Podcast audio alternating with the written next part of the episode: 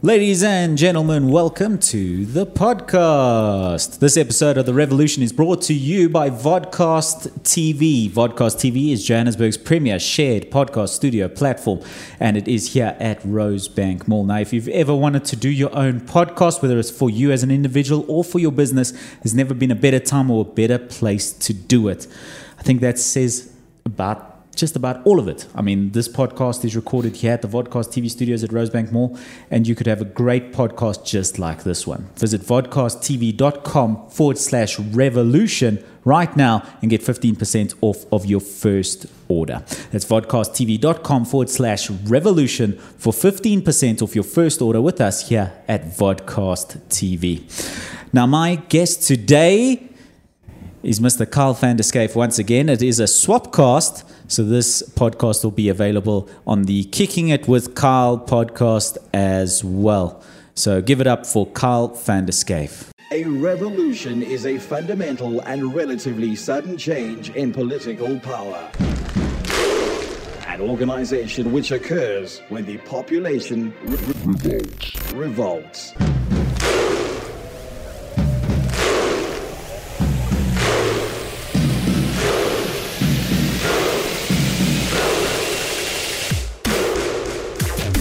This is the Marco Martins Revolution, powered by Vodcast TV. Visit vodcasttv.com for more. Kyle van der Schyff, welcome to the Swapcast. Thank It's what you, all the cool kids are doing nowadays. Yeah, exactly. And you know, we got to stay cool, be cool, stay out of school. And uh, you know what they say, don't go to school, eh? so, for those of you who don't know what a swapcast is, which is probably all of you, is um, when two podcasters who have their own respective podcasts do a podcast together and then make exactly that same podcast available on both of their platforms or networks. So, this will be a podcast on the Marco Martins Revolution as well as on the Kicking It with Kyle podcast. yeah, man. Super, super stoked. Um, today we decided we were talking off air. And we just wanted to talk a little bit more about the entrepreneurial lifestyle, what goes into it. Risk versus reward is practically the highlight for today. and and I love that. It's I think it's a lot something that a lot of people don't know. Uh, they're not conscious of it, um, and there's this impression. This is what we were discussing as part of this. There's this impression that entrepreneurs live this lifestyle of risk. You know, Yeah. like risk is your buddy, risk is your best friend. You know, if you don't take high risk, high reward, that's the whole Yes. uh, perception of the entrepreneur. Uh, meanwhile, I think there is an element of it, of course. So, of course, it's more risky to be an entrepreneur than an employee in a sense. Absolutely. Because as an employee, you're getting this dedicated paycheck and, you know, your salary comes into the bank account every month and it's such this, this wonderful, secure, stable thing. However, there is still this element of retrenchments, and something we're seeing more and more of that oh, hold on, the job isn't the secure, dedicated thing that, that it once was. Hundred percent, man. And I mean, if you've listened to any of my podcasts, I think the first one that I did with Henry Marsh, I actually mentioned that how I got into photography and working for myself actually started by being retrenched. And I feel like so many people as well, you know, when it comes down to the risk versus reward type of situation we're talking right now, so many people fear of taking that step out of their comfort zone in order to go and do something that they truly do love. Um, instead, they decide to go and do the 825, the typical old school blueprint, what we've been taught in school and everywhere else, where you know it's rather safer to get a job. And for most people, I think everybody lives, not everybody, but majority of people who are currently employed by someone and do an 825 and get paid every single day and don't have to worry about that type of stuff. Um, I think a lot of people live paycheck to paycheck. And that's a massive, massive risk there. And it's, it's terrifying. It's a terrifying thought, isn't it? Um, I think the biggest thing, uh, first of all, as much as we're saying a majority of people live this way, and it is, I mean, obviously, a vast majority of people are workers rather than entrepreneurs. It's just how things have to work Yeah. in, in this sort of capitalist society that we live in. But when we were kids, if we looked at our parents, and and the parents of our friends and siblings or like whoever like if you have step siblings like their their mom or their dad or whatever um this the society of workers and the society of entrepreneurs was even bigger gap than what it is currently. Like we're living in a, in a little bit of an entrepreneurial revolution. Yeah. And I think it came down to a little bit of a shift that started happening in the 2000s where you would have these you would have these large corporations beginning to outsource certain things to people who used to be ex-employees or to other elements. Do you Yeah. know what I'm saying? Yeah. So for example, if you had a graphic design department in your company as a large corporation, it's now since the mid 2000s started to become cheaper for companies to outsource that graphic design work than to do it in house for one simple factor and that's labor law Yes. you know it's simply retrenchment started costing these major corporations huge amounts of money when they needed to retrench whereas if i'm paying you for services if i just stop using your services depending on the service level agreement that was signed during this time um, a lot of these uh, services were you were able to cancel them right away without this risk of retrenchment fees you know without yes. so it's it was it's almost a bit of a protection a bit of a shield for corporations to be outsourcing work and it's created this entrepreneurial upliftment where more people have been able to create these design companies to work for the major corporations rather than the corporations committing to employing everyone I think that was a shift that happened in the 2000s. And then along with the internet, there's also the shift where the corporation's ability to dominate has been diminished slightly. Whereas you, as a mom and pop sort of business, now have this powerful tool of marketing um, that's now affordable in things like Facebook and Instagram, whatever. People can grow their own small little side hustly sort of businesses um, without having to have the budget for radio ads, TV ads, things like that. So you can compete with the big boys in a smaller way, but you can still compete with them. So I think it's been the rise of the entrepreneurial spirit. Yeah, absolutely. And I feel like, um, as you said there, you know, so many people are able to now start a business with absolutely no income or startup capital. And that's a very, very massive privilege to have, you know, in this type today's society where if I literally just right now think that I want to start selling lingerie, I can go into Alibaba, I can go and find it, I can go and pay 30 Rand for an entire bra and underwear set. Imported here, it costs me 15 Rand. If I, you know, do a bulk order, it costs me in total 65 Rand and I'm selling it for 200 Rand. Overnight almost, you have a successful business running. And I think, you know, exactly like what you were saying now with regards to you know your old family businesses and things like that life has changed man it's it's so much easier and that's why you know although i still have so much empathy for somebody who is working the 825 and it might not be something they love at the end of the day if you're not doing something after 5 p.m when you get home and you've got that availability to be able to do that if you're not doing something about it then by rights, nobody should be feeling sorry for you. So yeah, I feel like, you know, we've got this massive help out there with regards to the internet and our social media platforms, and there is just so much guidance and so much support that it's almost impossible not to want to take the risk. And I think that's really important. I've almost been ignoring what you're saying because there's a, a term specifically for, for what you brought up earlier that I've forgotten the name of it, Yeah. where you actually don't have any warehousing or anything from your business. It's a type of business that you have online where you uh, ship directly from the supplier Drop shipping. to the end user. Drop shipping. Drop shipping. There you go. I've been going through my phone looking for Googling and you could, yeah.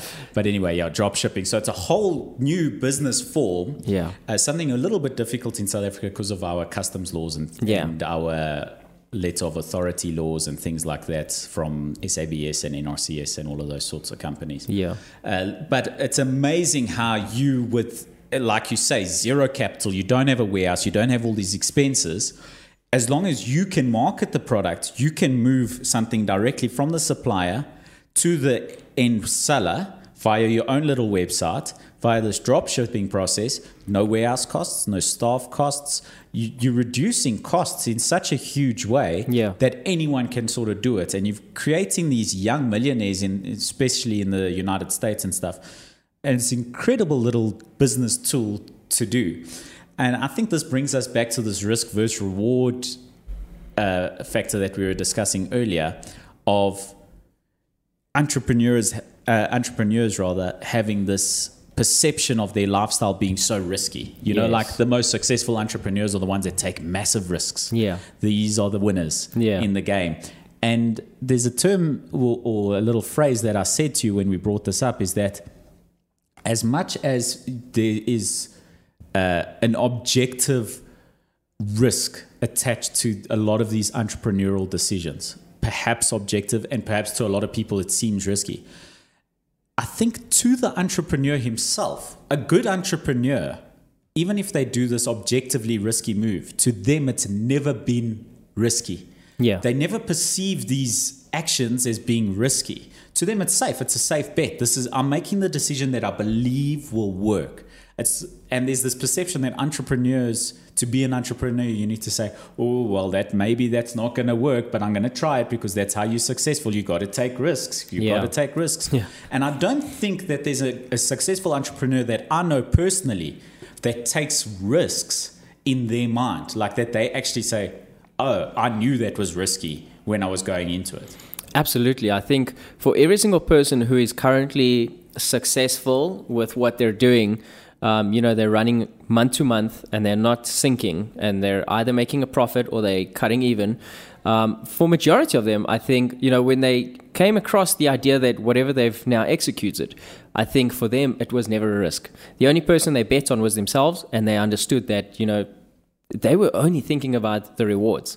They didn't think about how much capital they would need or how many hours they would end up spending with regards to building this business.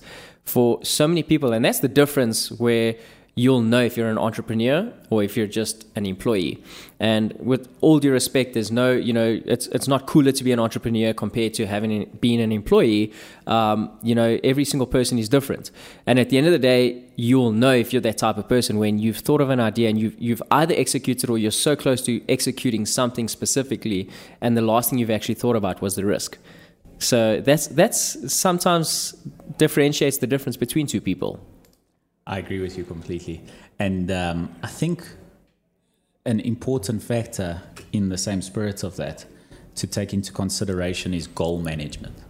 Yes, absolutely. This is something that's not really discussed for Yeah. entrepreneurial anything. I mean, my look, I didn't go study business. I don't have a BCom business or anything like that. Yeah. Uh, my entrepreneurial experience is actually largely down to my parents. I, I come from an entrepreneur's family. You know, my father's owned his own businesses my entire life.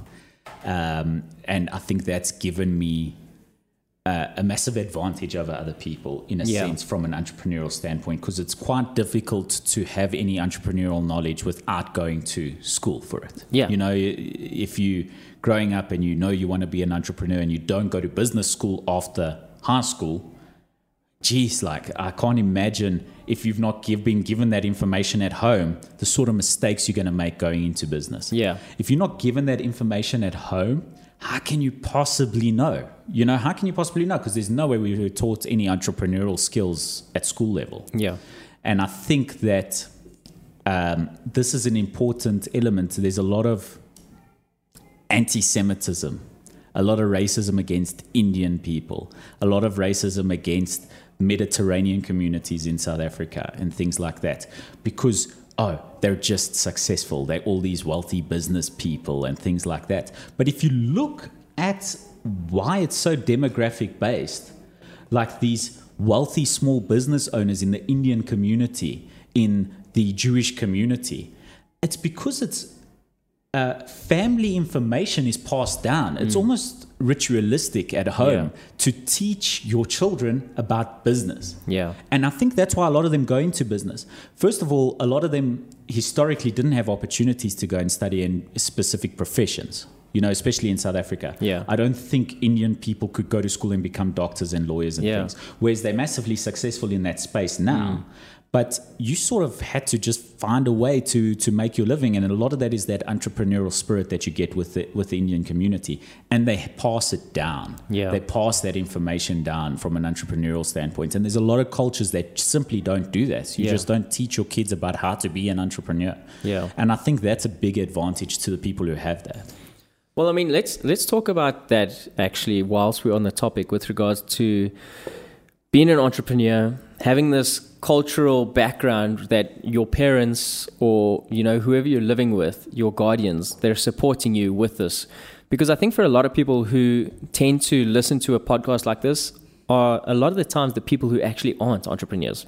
And they're either looking at becoming an entrepreneur or starting something on the side as a side hustle, making a little bit of extra money and so on. So, I mean, a lot of the times you'll find those people are, are, are researching so much in terms of how much can I, you know, obviously discover in terms of who is running as an entrepreneur. And thank God that the information is available to them now on the internet for free. Yeah, exactly. So, I mean, let's talk about you for a second because for me, um, I, I, come from a background where my dad's been in the construction industry for as long as I can remember. My mom's a bookkeeper. So for them, um, when I got retrenched and I said to them, I'm taking this as a home run. You know, I'm going to take this this photography that I'm doing, I've been doing on the side, and I'm going to literally explode it and make sure that this becomes my full time career. And it, it wasn't that they weren't supportive. They've supported me in everything I've ever done. But they, they just obviously sat me down and once again we're talking about the risk. And they just try to bring it up and you know, do you realize that you're not gonna have a, a steady income? Do you realize that you're gonna have to work twice as hard as everyone else? And for you I want to speak about that. I mean you come from this background now where, you know, you you were brought up knowing having that where some months were tough, some months were really rewarding. Um, what would you say with regards to that? You know, like did it impact a lot in your life um, with regards to that? I think it, it would be it would be tough to say that it didn't. You know, yeah. Where, and it, and it's a bit difficult to look introspectively at your life uh, from an objective yes. point of view.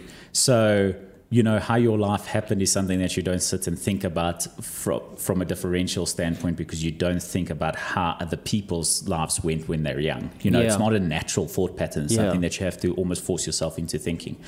Um, I just want to ask quickly. So you were saying that your parents brought up these concerns because they always had stable jobs. So your father was in the construction industry, but as an employee, he wasn't Yes, self-employed. yes, yes. uh, yeah, they were both employed. So, so your parents were always permanently employed, and they sort of aired on the side of concern for you, like, "Hey, listen, steady income's this wonderful thing," and like they they had a fear for you, Yeah.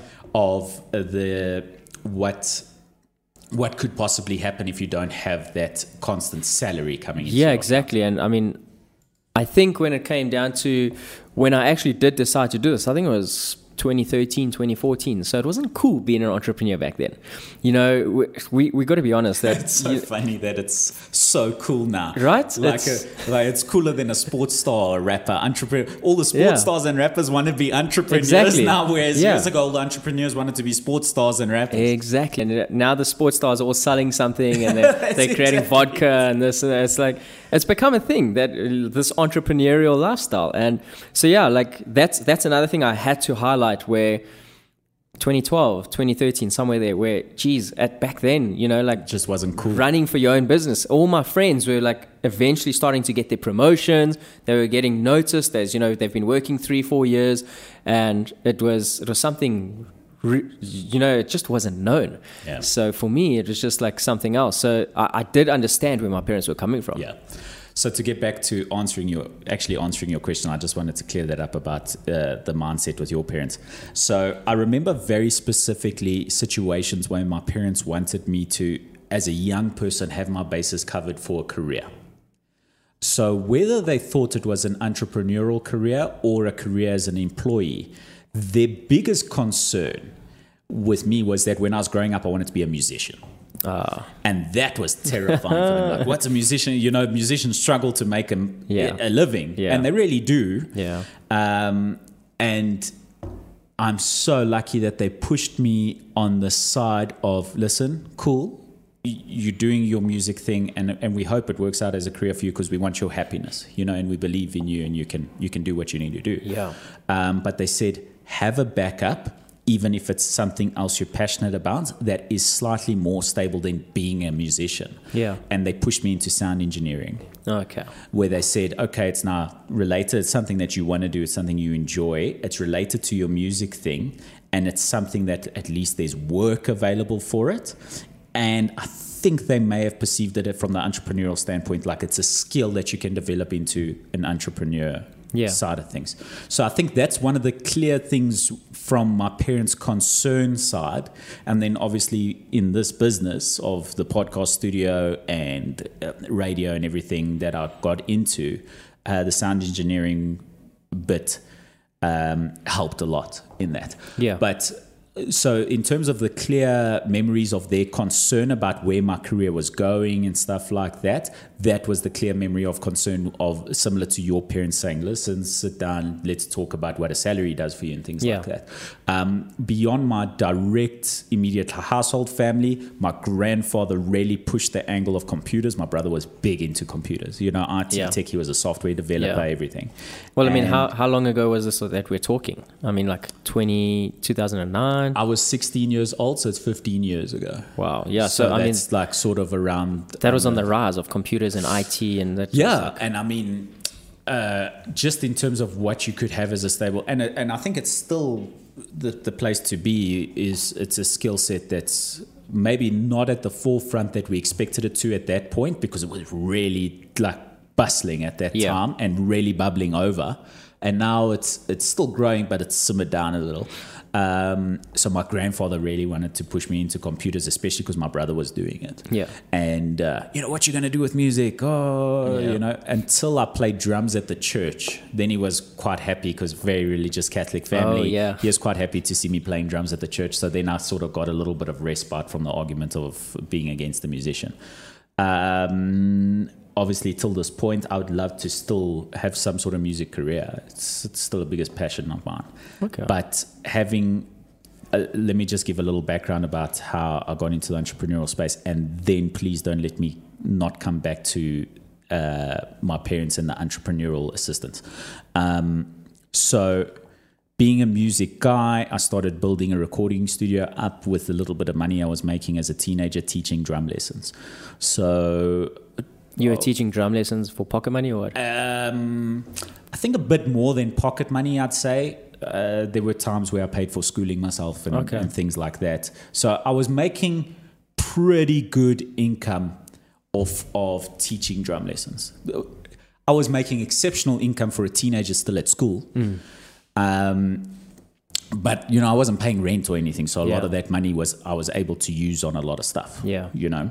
Um, and and of course my parents assisted me big time Yeah. you know but so i was working a job at a music store tom sound and music in Braamfontein i was working there on weekends on saturdays uh, so I'd get like 120 bucks a day there or whatever. Look, it was it was 15 years ago, so 120 bucks a day com- then got you compared to now Yeah. got you a lot further. At Yeah. least you know it was probably the equivalent of earning 300 rand in a day, Yeah. sort of Yeah. similar sort of region. But anyway, all of that money went back into that company. You know, every cent I made there, I spent back there on my staff discounted music equipment. Built a recording studio at home, had a recording studio, learned a lot about sound and things with the intention of doing music from my recording studio. Yeah. Then I got offered a job as a sound engineer because I was a studio guy. Uh, when I was probably 18 years old, I had just come out of school. I was turning 19 that year. I got offered a job as a sound engineer. Um, took the job as a sound engineer. Was working in a recording studio in Johannesburg, and I thought, what? Let me. I've got such great ideas for this this business concept, you know. So I spoke to some of the voice artists and the owner of the company at the time. I went to have a chat with him, and I said, "Listen, I've got this potential business opportunity that I would like to run with." And he said to me, eh, "What are you gonna bring to it? Whatever, whatever." And he he sort of I felt very insulted that he said, Sure, bring me the client and then we'll see what we'll do for you if you bring me the client.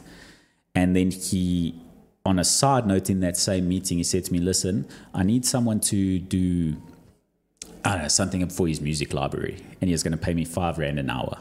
And I felt so insulted by that. I was so insulted by it that I went and that client I was going to bring to him, I went and did it myself. So- I just went off and did that that job myself. I went and got the client, and that's how I got into the voiceover industry from a studio standpoint. Okay. So that's how I got into doing voiceovers and making money off of voiceovers. Whether I was, uh, and I wasn't doing voiceovers myself at that time. Then, quite a funny story, and it seems like a lot of voiceover artists who are sound engineers have a similar sort of story, is that I, you have a, a, a shortage of a voice artist. And, uh, or they couldn't make it to that recording session, you had to record a voiceover for a client and and you're in this point of desperation because now you don't have this voiceover artist and and they phone you up and they say listen why don't you just do it? You got a great voice. And uh, that's how i started doing voiceovers sort of by mistake just out of necessity. So that's how i started doing voiceovers myself personally. And i think because I had access to the studio, I was able to develop my voice more than someone else. So a lot of voice artists have natural ability. They just have a great resonance and things like that. Whereas for me, I had to do a lot of voice training. But because I had access to the microphones and because I did so much work, um, that's how I got into voiceovers. So anyway, uh, the, back to the entrepreneurial standpoint that I said you mustn't let me forget Yeah. um, my parents gave me a lot of advice straight away when I turned this into a career. Uh, luckily, I started as an entrepreneur very young, Yeah. so my risk was very low in terms of I didn't build up expenses. And I think that's an important point of advice I'd give to entrepreneurs. Don't go buy houses and cars and things like that while you're getting your job if you intend to become an entrepreneur. Yeah. So I think my parents gave me so much good entrepreneurial advice. You know, just how to start the company, for example. My dad knew Yeah. everything.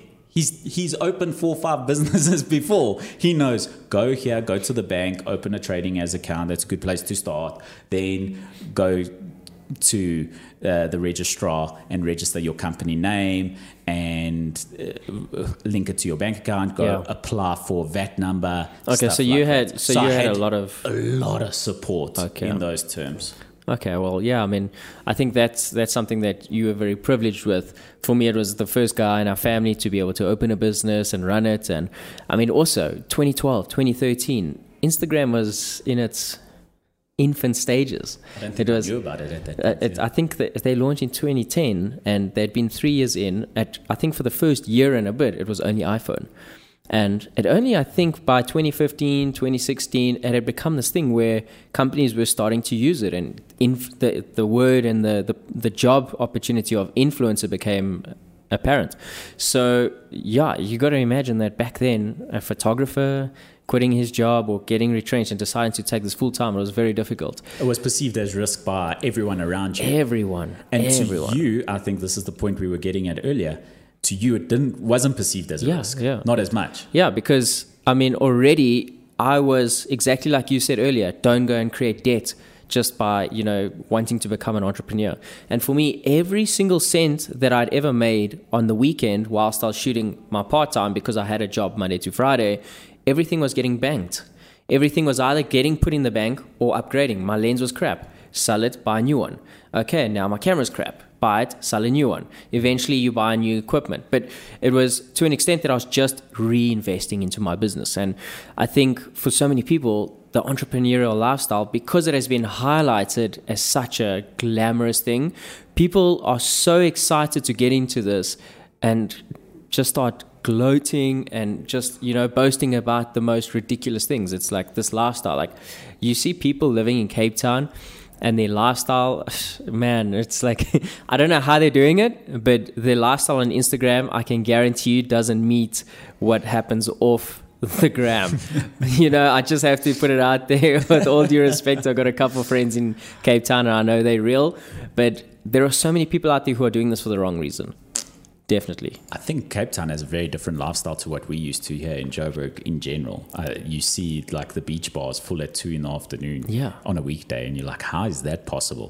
don't these people work Don't these people work? That's Exactly, it. yeah. I think the thing with entrepreneurs is that if you're not working, you, you're not eating. Yes. you know, Oh, it's like literally Yeah. that bad. Yeah. And I think that's where the, the glamour side of, of entrepreneurship is, is lost a little bit on people. Hundred percent, and also I think you know when somebody starts a business, sometimes they're starting it for the wrong reason, not only for Instagram or for social media and so on. A lot of people are doing it because, and this is a South African mentality I've noticed. I, two years ago, I was in seven countries in six months. I'd met people, I'd networked with people, I'd you, you know, I'm very inquisitive when it comes down to cultures. So, you know, I'd ask people questions, I'd so, sort of monitor how people are doing things. And something that I've noticed in South Africa with regards to entre- entrepreneurship and running your own business is as soon as somebody sees somebody else doing something and it's successful, they automatically assume it's so easy and they should do it too. Let me just clone the idea behind this and it just becomes happening. I think, I'm pretty sure you can agree, your podcast studio that you've just created, this place hasn't been open for more than two months. And the, the interest, the people who have approached you, the types of ideas that have approached you. And it's because as soon as people start seeing something on an incline, they want to be the, the early adapters. But when you start noticing something's on an incline, chances are you're, you've already missed the bus. So I've technically been an entrepreneur for 12 years. Wow. Yeah, so I started my, I registered my first company, well, my only company. I registered my f- company in 2008. Wow. So it's a long time. For someone who's 31 years old, Yeah. it's a really long time. I started entrepreneurship very young. Um, there's a funny story that my parents tend to tell as well as I was, I was six, seven years old. And uh, me and my parents, we went to a Wimpy restaurant. And my dad was a restaurateur at the time. And uh, this, the service was bad, the business was badly run. And I was really young. And I said to my dad, you know what you should do? You should buy this business cheap because it's not doing well. Obviously, not as articulate. I was young. I said to, you know, buy this business cheap. You can run it better than this.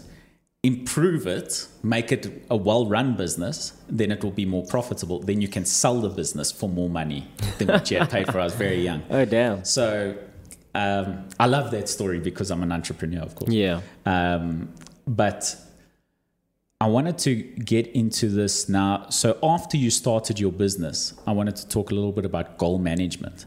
After you had actually gone independent with your photography business, did you have goals and ambitions where you thought, I'm going to make bank now? Or were your original goals and ambitions like, I want to make a living doing what I want to do? I think, you know, I think everybody will be different and will answer differently to that. But for me, there were there was no short term thinking when it came down to I knew what I'm going to do, and like when we talk about now this risk versus reward, and we didn't see the risk. I didn't see the short term goal. I saw myself as this person five years, eight years from now, and where my business is. So with goal management, man, yo, every like you have to have goals for everything when it comes down to running your own business. If you don't, you're going to be standing still, and when you're standing still in a business, you're going to die. I think it's also this chaotic running in circles and not having a vision, not having an objective to Exactly. achieve, and strategy. And strategy is so hugely important in business where you say, right, uh, I need to have some sort of plan in place, whether it's a very uh, very formal plan that you feel you have to follow to the T every point and you've got everything planned out, or uh, at least something where you're like, listen, if in the first six months I'm just about breaking even, I'm happy because it takes time to grow a business. Yeah. And this is what I mean in goal management Yeah. quite specifically. Uh, okay, yeah. Uh, not, I mean, I'm not attacking how you answered because that's how you started. Mm. Yeah. But what I'm now, and, and that's how I started my company. Actually, my goal management was poor in the early stages of mine because I thought I landed my first contract right away in my business. Like right away, Lucky. I landed my first contract. Yeah. Uh, not lucky because the product was good and I got a good client and whatever, but it was a bad example to set for me because of the expectation thereafter. Yeah. So I thought, man, a year from now, bank, bank, buddy. Yeah. I'm going to be making it easy because my business is such a cool business. I'm doing it so well. I'm the entrepreneur, whatever. Yeah. And then, bam, hard lesson after hard lesson after hard lesson. Uh, so it's difficult. And I think those business lessons, what my dad calls school fees, you know, when you lose a bit Oh, of yeah. money going into a business, whatever, yeah, you gotta pay your school you've at least fees. Mm. learned something. You know, so it's never a massive cost as long as you've learned something. Yeah. So you can lose money in business, but if you learn something out of that, it's school fees. Yeah. You know, so I always love that saying. No, I love that. Yeah, there's there's another saying: you either win or you learn, and that's Excellent. a yeah, that's a very good one as well. So okay, so you were actually asking in terms of expectations of achievements and or Well, I, I mean, how you started your business, Yeah. and what you know now, sort Yeah. of thing. So goal management. So when you started your business, you weren't thinking about like, am I gonna make this amount of money by this Yeah. date or whatever, whatever, because you just thought I'm gonna try this. Yeah. that was sort of your your goal management. But now that you're more experienced entrepreneur, your goal management would be something along the lines of, I want to do. I mean, you're in the photography business, Yeah. and we've been speaking a lot about some of your, and I don't know if you're comfortable speaking about them, some of your ambitions for what you want to get Yeah. into and stuff. Yeah. Um, so uh, we've chatted a little bit about a modeling agency. And Yes. this is something that you sort of want to get into. Yes. So now that's a new business. Yeah. You know, that's a completely new business. So now that you're a more experienced entrepreneur, I think your goal management for that business will be easier and, and you'll have a better perspective on goal management. Oh yeah, definitely. And I think as you you move along and as you pay your school fees, as we've been speaking about, you start learning different ways of these goal managements as well as your expectations. Also, you start having so much more. that You put so much more pressure on yourself as an entrepreneur as you get older, ex- more experience, and so on, because now you know what you're capable of. So now, when you when you were able to throw something, as an analogy, you could throw something three feet. Now, when you come and you pick up the bigger ball, which is now your second business, you you're instantly thinking of that three feet. So now you say, no, that's easy. I got that last time without even effort. Let me throw six feet. So you just start going. You you always start aiming way higher than what you need to, and that's something great with regards to experience and so on like that. But yeah, um, you know, starting a second business, it's a little bit terrifying, especially when it's outside of your experience and what you're used to. But I'm very excited for it because at the end of the day, I'm looking to make an impact. Mm-hmm. And as as as an entrepreneur, you start moving away and shifting away from just oh, I want to make money, I want to make money, I want to make money. Yeah. Now it's there's an impact. That's how many people can I help, and how many people can I bring with me with this journey. So your vision for the company, and this is such a 90s idea. I remember uh, having your your mission statement in a business. Remember when all companies had a mission statement? Yes. Like this was our mission statement, and no one even knew what to put in their mission statement. It was Yeah. always integrity, Yes. this and that, because you thought it was something that would help you with sales. Yes. But your mission statement is actually supposed to be the rules. If you read in business journals and and textbooks and stuff, your mission statement is the the rules that guide every decision. That's sort of the thing. Yeah. Is like someone comes to you with an idea and they're like, listen, if we bribe this government official, we can do this amount of business, whatever. And you're like torn with the decision because, first of all, it'll be good for your business and you'll make lots of money and it'll keep you running for a year or two eh, when you're like halfway underwater Yeah. But there's the moral element to it. Yes. And that's where you're supposed to look at your mission statement and say, but my mission statement is integrity. Yeah. So that makes this decision easier for me to make. No, I'm not going to bribe anyone because integrity is my mission statement. How much of that really happened? Very little. Yes. And I think that people were so scared of the real mission statement that every business should have, and this is the responsibility of every business, and that's generate a profit. Yeah. Make money. That should be the first point because that's what a business needs to do. It needs to generate income. It Mm. Yeah. needs to generate a profit. That's your first ambition for. But you can't put that in your mission statement. it's ridiculous. So I think this is where that mission statement business has gone off course a little bit. This '90s mission statement. Oh, man. Whereas that should be like the first point that you bring up. Yeah. Yeah, no, I, I agree. Um, I mean, th- the great thing about, once again, when it's your second or third or fourth business, you're not dependent on that. So, although I 100% agree, if a business isn't making money, it's costing you money. And a lot of the times, if it's your second or third business, It's it's, costing your other businesses. Yeah, exactly. And if this, if business B isn't making money, business A is supplementing money and pumping money into that, and that's the last thing you want. Yeah, if your mission statement is to make the greatest modeling agency in South Africa that benefits all people of South Africa, especially those of low income who are looking to become models, that's your mission statement. That's your vision for it's almost a uh, philanthropic business. Yeah. You know, you're, you're looking to help people. That business can't help people if it's not sustainable. It'll help people for the first year or two, but then it goes under and it closes Yeah, down. yeah. So that's where your your mission statement mustn't it mustn't uh, counter the original goal of any business, and that's Oh, to yeah. generate a profit.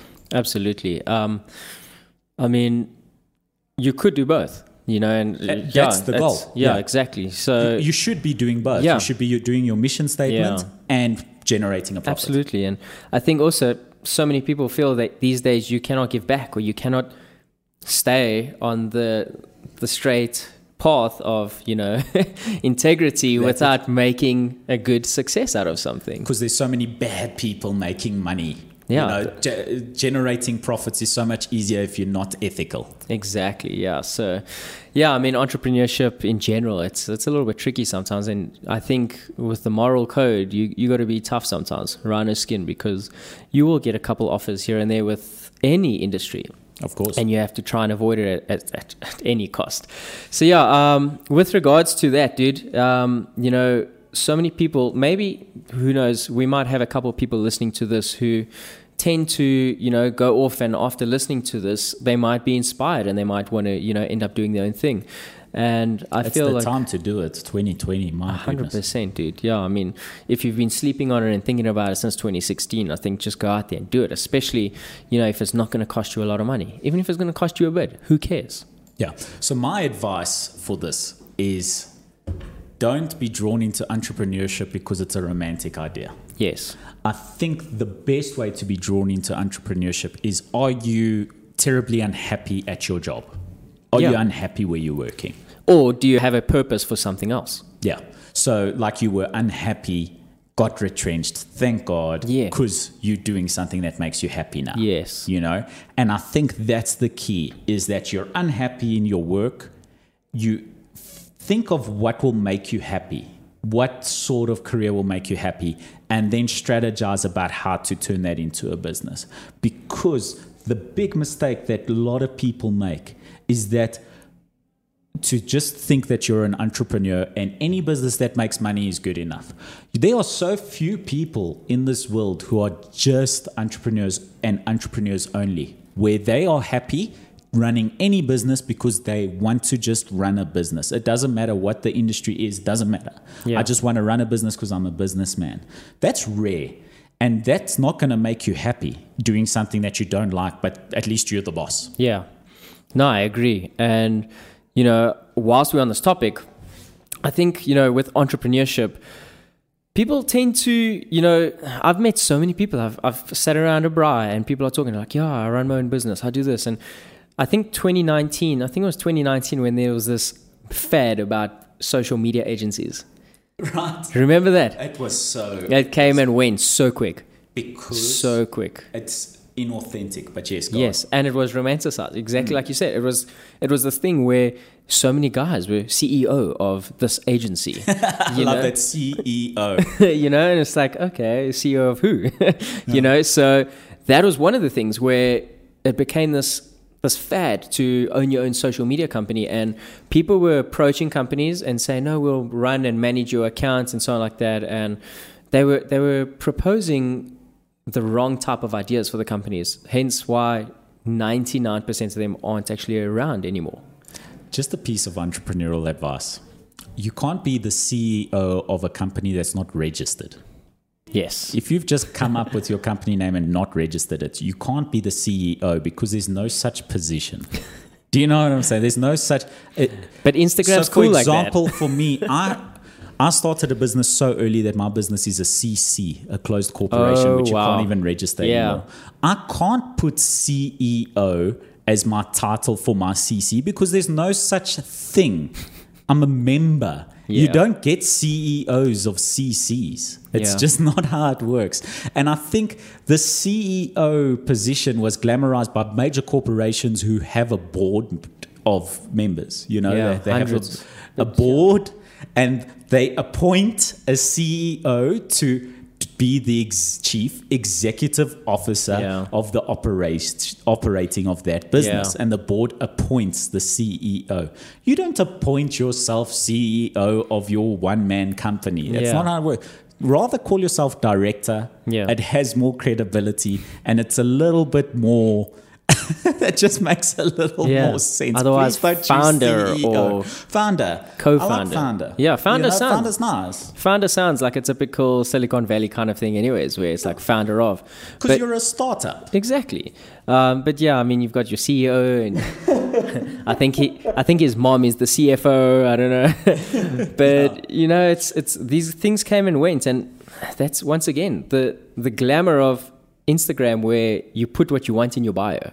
Yeah. You know, overnight, it's like you know, co-founder of this, owner of this, this, and this, and it's just it's just become this thing where it's it's so easily manageable. Whereas I, I sometimes like to say you should treat your, your Instagram almost like a CV, you know, where you can't just go and put anything you want on your CV. And It's actually illegal. yeah, well, exactly. So, No, I mean, it's criminally illegal. well, there you go. And I think, yeah, people are actually being held.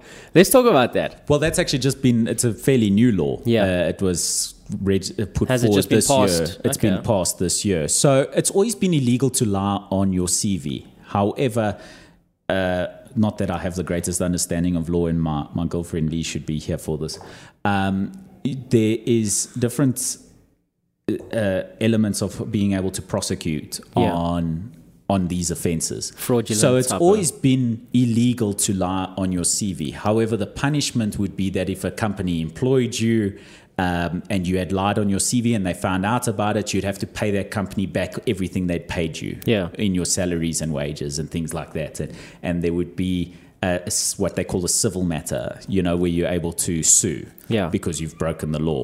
However, for you to actually serve prison time for that was impossible because there was no law in place stating that it's it's punishable by a certain number of years in prison. Yeah. So that's where this new illegality of CV lying has come into place, where you can actually serve prison time Oh, for lying in your CV. So that's that's the new element of the law. So it's always been illegal to Yeah. lie in your CV, but now obviously the punishment is possibly a lot harsher. So, so it's considered a white lie now all of a sudden it's very punishable. Very punishable. So that's crazy. But I mean, like, you think it's it's logic, you know? Yeah. You're applying for a job, whether you have the experience or not. Mention your your previous experience, what you're capable of doing, So important. and yeah, I mean, it, Instagram just makes it so easy because why? It's a social media platform. and LinkedIn and things like that as well. Um, for me, because I've got so many companies, uh, trading companies, so Yeah. they're not actual registered companies, they're all operating under the original CC. Um, and then that CC has these other individual brands operating underneath the original CC. So, uh, because they have different industries, sort of different applications like this. Vodcast TV is a podcast studio platform. 440 Hertz Studios was originally uh, a radio station, a, a private radio station media company that Yeah. creates radio Yeah. stations for indi- for individuals. Then there's also Radiads, which is like a media buying company that's all just trading companies underneath the original 440 Hertz Studios CC. Um, and I, I forgot where I was going with this, but it's, Well, it's I a mean- good point to make just Yeah. in terms of how, oh, eh, on social media, you've got all of your previous work history, and now you've got like 12 companies Yeah. that you, that like the CEO of.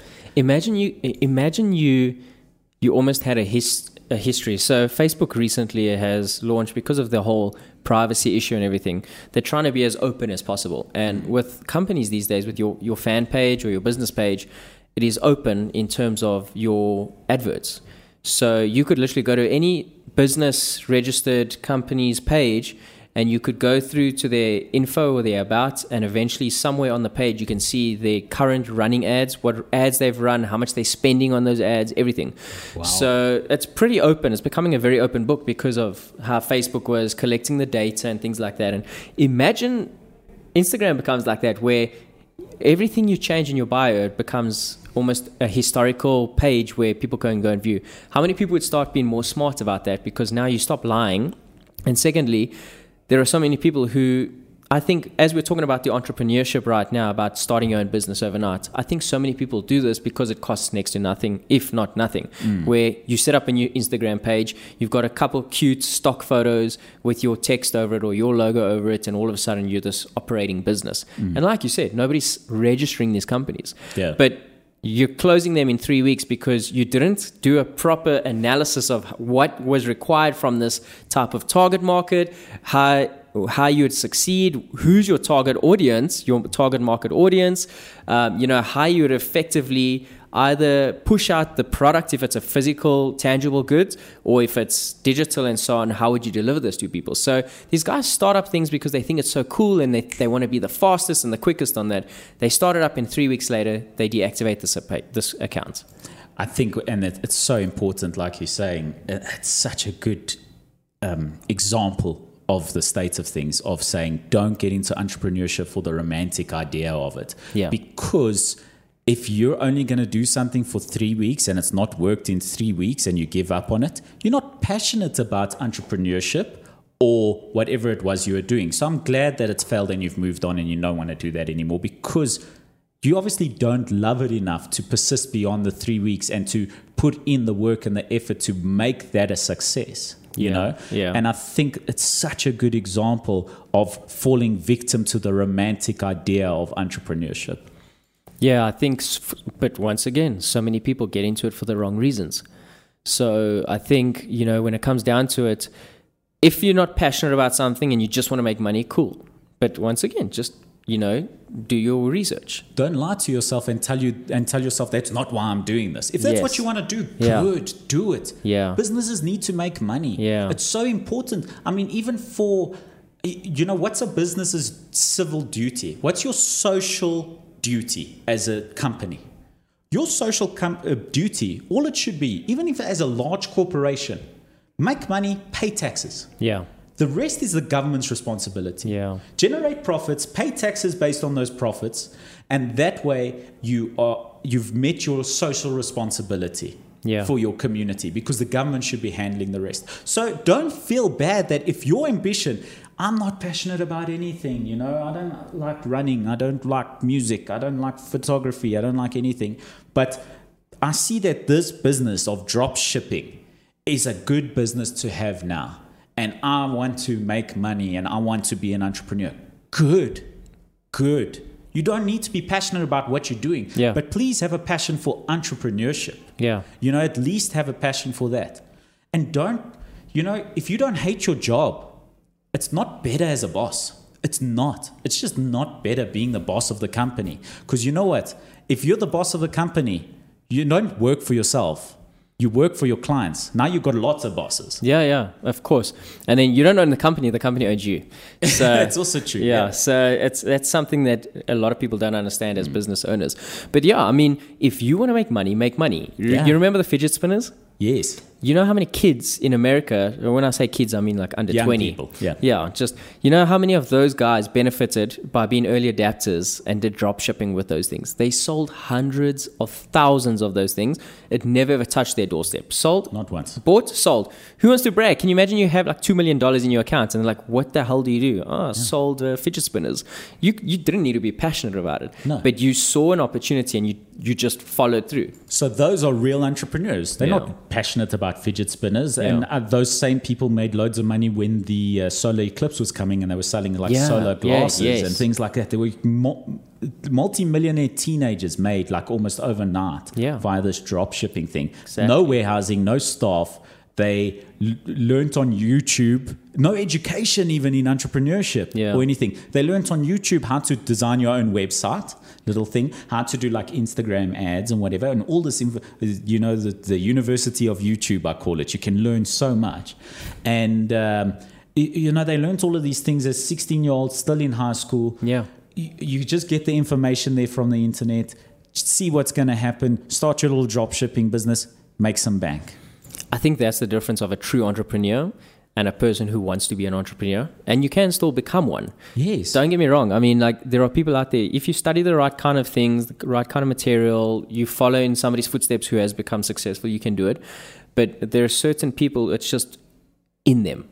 They just need to be an entrepreneur. Yeah, they just like they thrive on it. It's like the oxygen, and it's again, once again, a lot of the Americans, the kids, they're going out and they're buying these crazy sneakers, and it, it costs like $990, but they're selling it for $3,000 afterwards because there was only 300 or 3,000 of them made, and they waited in the cold, or, you know, it's, it's a crazy scenario. and they're flipping it.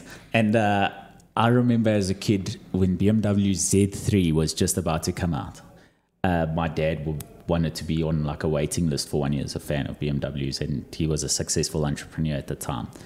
And it was so crazy. And there were people who got onto that waiting list early, bought a Z3, and sold it to other people who didn't want to wait for it. And they Wow. made they made money on a car, on a car. Wow. Because they were on the waiting list early, bought the car and sold it to someone who didn't want to wait and they were prepared to pay an extra 300 grand or whatever it was for the car. Look, in those times, 300 grand was probably the price of Oh, the yeah. car itself. But I mean, they, uh, they, they marked it up and they made some money flipping things. And I think it's always happened. You've always had those entrepreneurs, and now it's just easier with the internet. It's well, not easier. It's just given more people access. Yeah. Oh, definitely, man. And I just feel like there's no ways you can't succeed if you just aim for the right target. Um, it costs you nothing to post something on Facebook. Have you have you discovered Facebook Marketplace? Yeah. I'm addicted. Yeah, I'm It's a good space to sell stuff. I think in South Africa it's a bit scary the OLXs and Facebook Marketplace and stuff because of the crime element. Yes, in and the ways scamming. that you don't want to go in some because a lot criminals are using it as Yeah. a space as well. Yes. where they want to buy your stuff, they tell you to meet them somewhere and they rob you. Yes. So I think that's the the only scary element I would see with it. But I think Facebook Marketplace is the next big space for young entrepreneurs to start flipping things and making bucks. Definitely. I mean, if you you listen or you watch Gary Vee, he's crazy about the garage sales, going out to different Yeah. people's places, buying something for a dollar, selling it for forty dollars. That's that's massive profit. It doesn't seem like a lot because it's one dollar, forty dollars. The thirty nine dollar profit is amazing. But what else are you going to do on the weekend? hundred percent.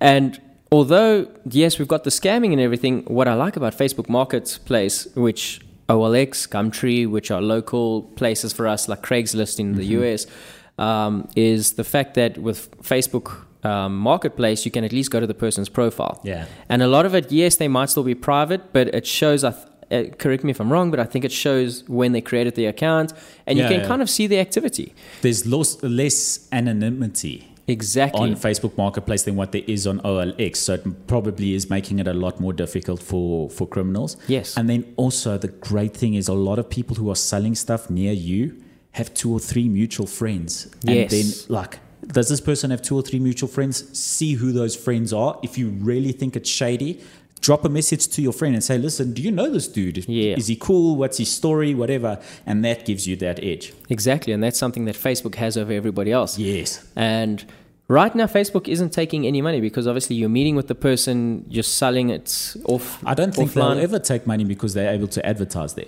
Yeah, uh, I mean, well, they're holding the attention, and attention is the currency right now. especially of advertising. I think like uh, Mnet used to hold the attention in the 90s with the TV show Friends because you wanted to watch Friends. Yeah. And then they could sell the ad space on that space because they had the attention. And I think Facebook, they, Facebook's a multi billion dollar company just on ad revenue. Yeah. Because there's no other profit stream for Facebook, you know? Yeah, it, it actually just hit me when you were talking about that now. Facebook is making money. So what happened the other day was I was scrolling and I'm looking for a TV unit. So I type TV unit, brings up, and you can dis- you can decide. Um, I chose within 30 kilometers of my location. So first of all, it's picking up where you are, so it's the most convenient within your area. Type TV TV units. It shows me all furniture. I start scrolling. Couple scrolls. Coricraft. Yeah. Couple scrolls. Weylandts. Yeah. So, so it's a sustainable business model Yeah. for them because they can sell ad space. and it's to the right kind of audience. I'm not scrolling, looking at people wishing my friends happy birthday on Facebook and then Coricraft. I am looking for something specific. So now they're targeting the right kind of audience, which is a great user experience. So clever. Such a good business model. Yeah, exactly. So I mean, to me, that's that's something where that's where we're evolving, and that's where, just like Gary Vee, if you're really interested in this, you could literally spend hours every single night when you finish with your work. If you're looking for a side hustle, go on there. You find Yeah. somebody who's selling a kettle for twenty rand, you sell it for forty bucks.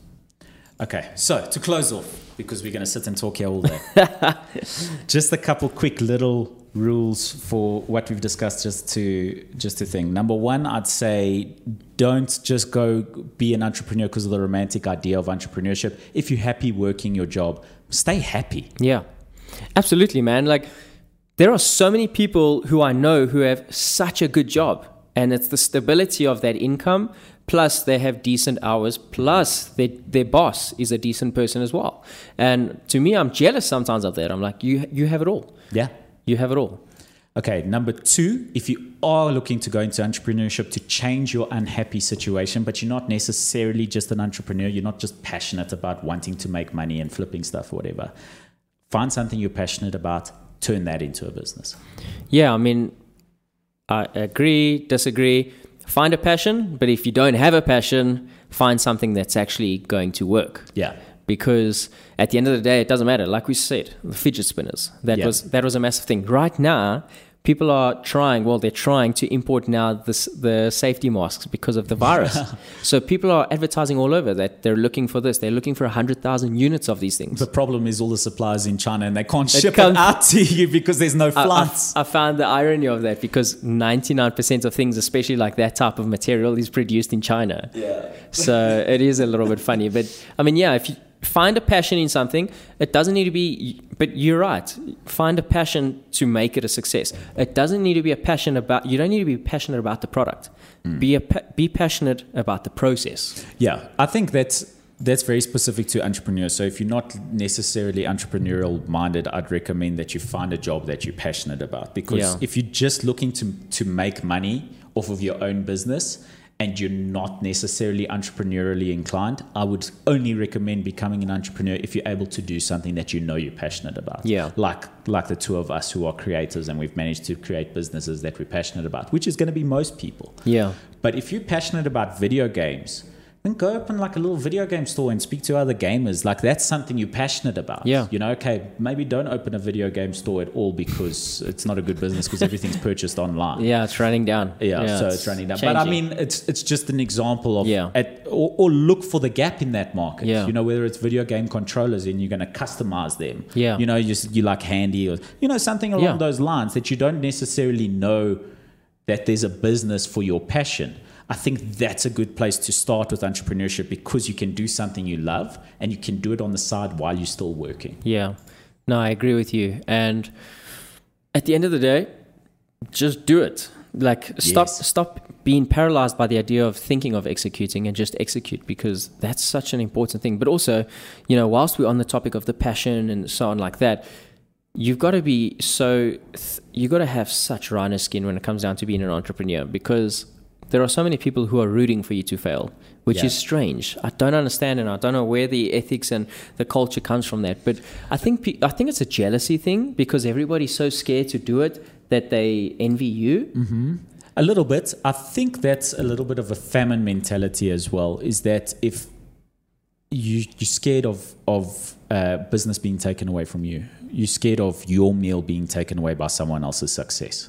I think it's this famine mentality that we have, especially in South Africa, because the economy is tough and Yeah. stuff like that, and business is hard. If it, I think your biggest haters in business are, is your competition in business yeah they're your biggest haters and they're the ones who are trying to tear you down because they think you're taking all the business away from them. I think Yeah. that's that's one of the elements. And then number two, jealousy is of course a, a factor where uh, they want you to fail because it makes them feel better about themselves. Yeah, and so going forward, if you're thinking about becoming an entrepreneur or doing anything on the side where you're going to be on your own, you've got to understand that it's going to be tough and you're going to fail. And every time you fail, you've got to just learn, just like we said in the beginning. You either win or you learn, and you just need to know that whatever you're doing and whatever you're setting in place to do, mm-hmm. you need to just be prepared to keep moving forward. Keep it moving, brother. Yeah. Okay, then number four, and the last point that I'd like to point out for advice for entrepreneurship expectations and goal setting. Do not expect to be making bank straight away. My expectations, for example, for this new business of mine, is my goal setting for it is cover you my company expenses and personal expenses for a year For a year, just 12 cover months. 12 minimum 12 months that's the only goal I don't want to, the company doesn't need to generate real profits. Just cover my personal expenses and the company's expenses for a year. And then thereafter, start looking at generating profits because it takes time for a business to become a success. Yeah. And I think that's my only goal. You know, I'm not creating expectations of making bank, you know, making huge amounts of profits early on. Yeah. I do want the company to to make really good profits. I, I want the company to be a big success. But if I can not raise my lifestyle, but maintain my current set of expenses, maintain the, co- uh, the company's current set of expenses for a year, I'm happy. Yeah. I think that's pretty decent, man. Like that that's a very good mindset to have and we look at Steve Jobs, we look at all these guys who have started their businesses from their garages. Yeah. And I think today's modern day society, the Gen, the Gen Zs, I think they've been watching too many videos of these youngsters with their R8s and things who are promising the world and they're saying within six months I made this much, and you know forex trading, this and that. Let's don't get me wrong, you can make money in anything as long as you do it right. You get in the right place and you you, you invest the right amount. But you investing a thousand rand is not going to buy you an R8. Yeah. And people are expecting that within like six months, twelve months. Well, let, let's be honest. Uh, it's you. You can't do anything. Yeah. The, okay, Gen Zs. Sorry to burst your bubble. Yeah. You can't do anything. That's it. you can't just do anything. It Yeah. just doesn't work like Yeah. that.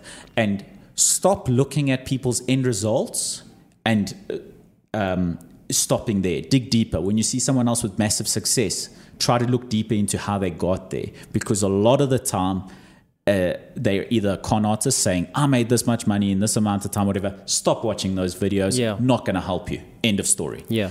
Number two, those massively successful people that you aspire to be like, the real ones, look at what it took for them to get there and not the end result. Yeah. Because it's not overnight. For 99.9% of them, it's not overnight.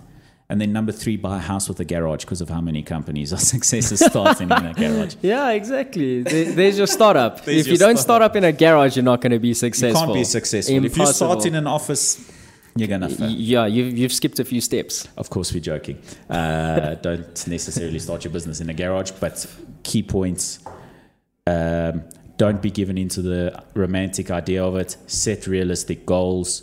Uh, start. That's a big thing. Don't Yeah. just talk about starting. Think about starting. Yeah. Start. Do. Yeah. Do what it takes, and be passionate about what you do. Yeah, absolutely, man. At the end of the day, I'd rather be sitting around a fire with my friends and tell them about how many businesses that have failed than sit there and just listening to everybody else talking about companies that they've started. Some are successful, some aren't, but I'm just sitting there and I've never ever done anything because I've had these ideas and I was going to do that first, but he did it first. And, you know, I was just busy working on this and getting stock or thinking of a better business model and so on. So, yeah, just execute. Execute. Execution over ideas. I agree with you Yeah, completely. definitely. Awesome, man. Mr. Kyle van der Schyff, Mr. Marco Martins. Thank you so much, my brother. Thank Uh, you, What a great podcast. I really enjoyed it. I've had four podcasts on my show, and two of them have been you. well, you know, um, I'm two out of four.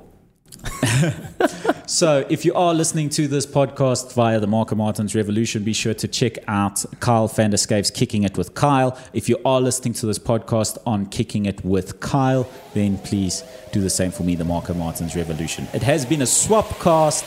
Yay. So much fun. Yeah, Thank man. you, Kyle. Awesome. And until next time. Keep kicking it with Kyle.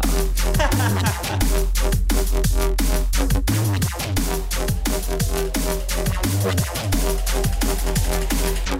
you.